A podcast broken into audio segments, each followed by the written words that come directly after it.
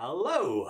In this talk, I want to uh, continue our resurrection series, exploring some stuff I've been thinking about a lot recently around uh, how we, how the resurrection means we get a new life and what it means to live with Christ alive in us, how we can see his resurrection power put into practice through us, the same power that rose Jesus from the grave, whilst also living out the same passion that made the ultimate sacrifice for all. The character and power of Jesus hand in hand, alive in us. What does that look like?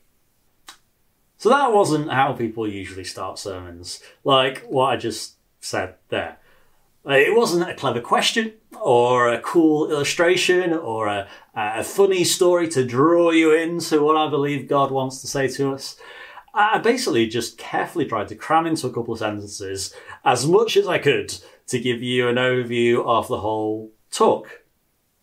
The reason I did that, well, uh, over the last 12 months, we've all been learning and grappling with this online world of communication like never before, where you don't feel obliged to sit and listen politely, where you're not sat in church with a bunch of people and it's awkward to get up and walk out if you've lost interest.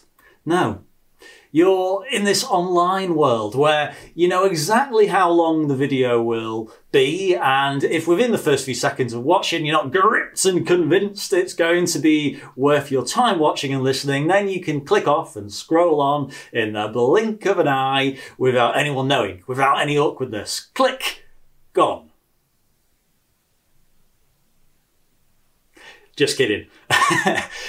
so the online experts, the, the social media YouTubing pros have you ha, have us all quick and snappy, making sure our online audience to stick around even after uh, just those first few seconds. You open by not only telling them what to expect in your video, but also giving a very quick first impression as to who you are and what you're about.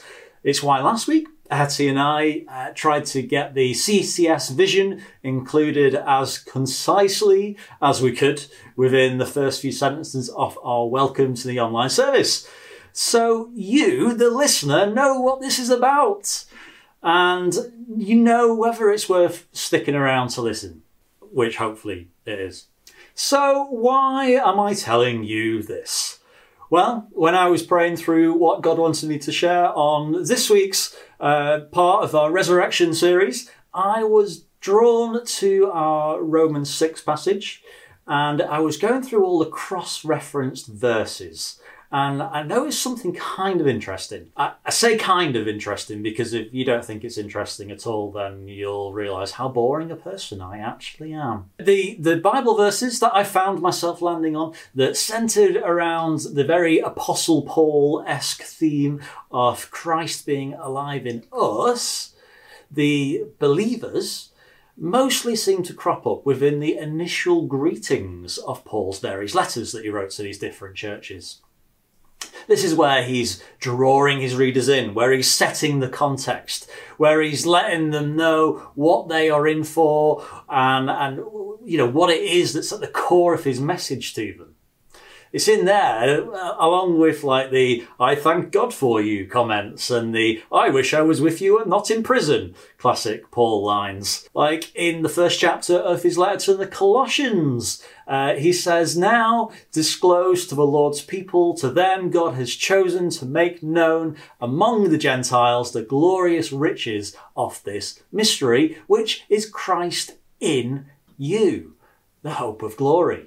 Or in his first chapter in his letter to the Galatians. He says, But when God, who set me apart from my mother's womb and called me by his grace, was pleased to reveal his Son in me, or in his second letter to the Thessalonians, in the first chapter of that, when he comes to be glorified in his saints and to be mar- marveled at in all those who believed.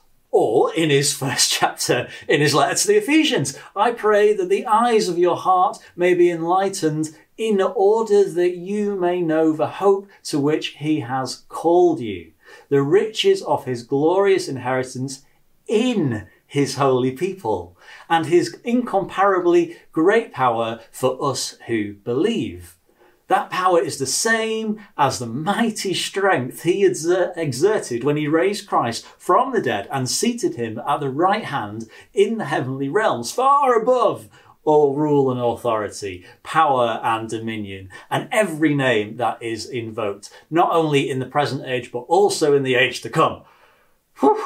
Paul seems to want to frame everything he has to say with this very real knowledge that Christ, the risen Jesus Christ, is alive in us. That is our new life that we get to live because of the resurrection. The same power that conquered the grave lives in us. Resurrection power. Christ alive in us. One of the things I've so missed about speaking to people face to face is the ability to look your listeners in the eye and see them, like really see them, to see your fellow believers and, and see Christ alive within them. Like Paul says in Galatians uh, chapter 2 verse 20, I have been crucified with Christ and I no longer live, but Christ lives in me. Christ alive in you. I genuinely don't believe Paul means that poetically or metaphorically either. Uh, but the, this is at the core of who we now are. Like in our Romans passage today, just as Christ was raised from the dead through the glory of the Father, we too may live a new life. As we walk this earth as disciples of the risen Jesus, filled with the Holy Spirit, we are caught up in this like in between season between Jesus' bodily resurrection on Easter Sunday and the day of new heaven and earth, where we all get our, our own resurrection bodies, which I am looking forward to. Hey, I, I, might even get a full set of teeth. And so Paul urges us during this in between time to live in the knowledge that we are united with Jesus, not just in his death, as in not just being forgiven for our sins and justified, but in his resurrection too. If, spiritually speaking, we put our old sinful self to death, we leave that behind because we can, because we are forgiven, we also must believe that we live with Him in a new life, one that death no longer has any mastery over, because it is no longer I that lives, but Christ that lives in me if you know Paul's conversion story to Christianity, you can see how huge a transition this is for him. The difference between his old self and his his his new self, his his his life in Christ. And so I believe it should be huge for us too. The same power that raised Jesus from dead into new life lives within each and every one of us as Christians. That means if we live in the truth of Jesus' resurrection on Easter Sunday, we should be seeing a resurrection at work in each of us. The old gone and the new bursting forth. If that power is at work in us, we should be putting that resurrection power into practice in the lives of those around us as well. What does resurrection power look like in and through us for the sake of our friends and family, for the sake of our town of Southport? What does it look like for our town to experience resurrection power and new life? Because hey, we are we are meant to be about changing lives. That's in our vision as a church, physically, emotionally, and spiritually within our town. Our God is in the business of not just turning situations around, but turning lives around through that power that is at work in us, putting to death what is bound by sinfulness, brokenness, suffering, addiction, pain, abuse and bring it about something new and incredible, new life in Him.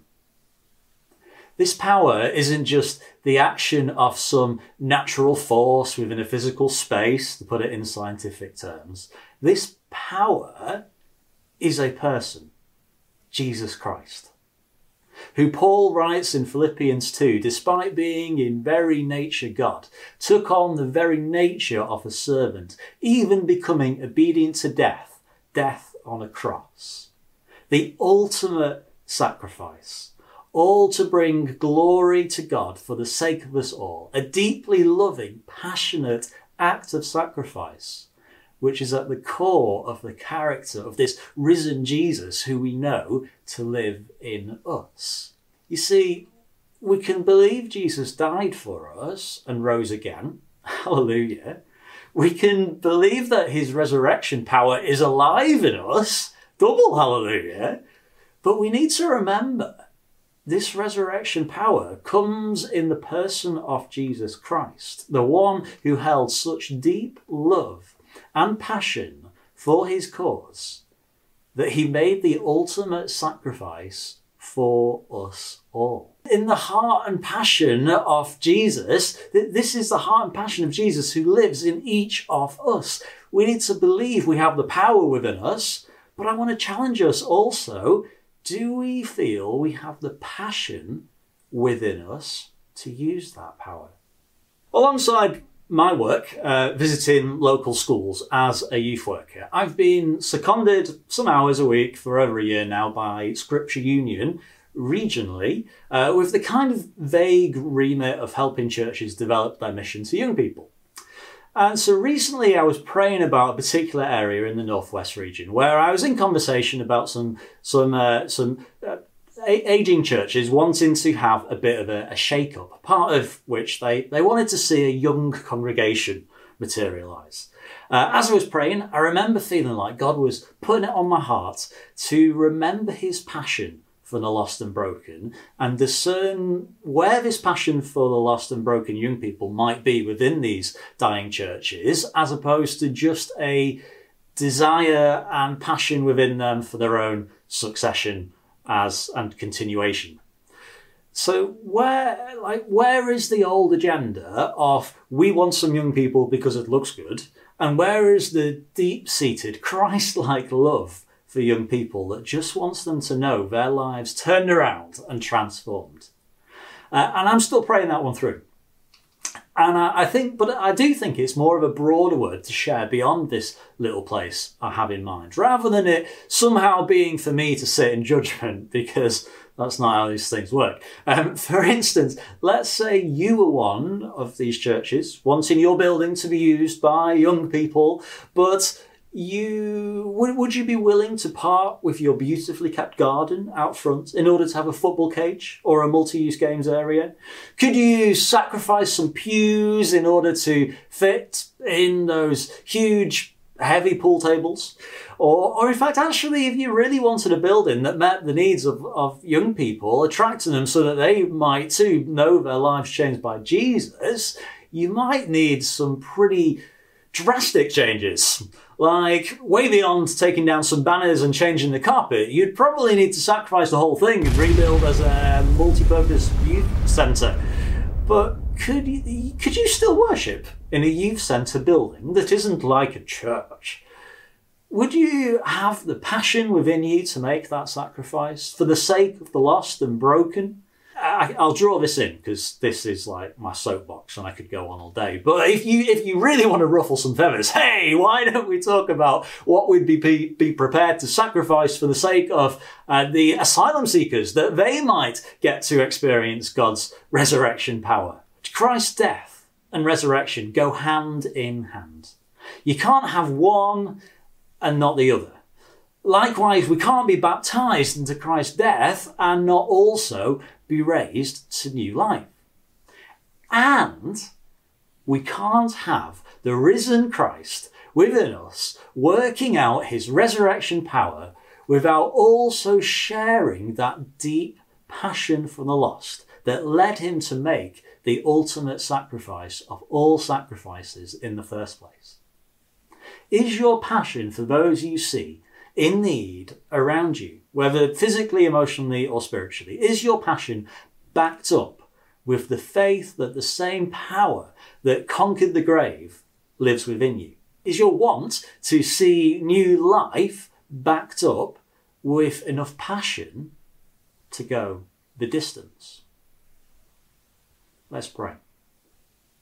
My prayer is that all of us can experience the fullness of that passionate, Jesus filled new life that Paul didn't just write about but lived out.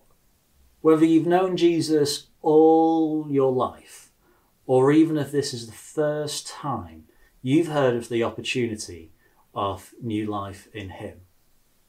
Jesus, I pray that we would continue to grow in you by knowing you alive in us.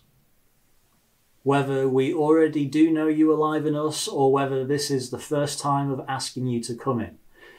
Lord, we pray that, that we would see more of your resurrection power in and through us, and that you would break our hearts for what breaks yours. Would you put it in our minds and in our hearts the sacrifices that we need to make in order to go the distance to see transformation in lives around us, to see resurrection put into practice. In Jesus' name. Amen.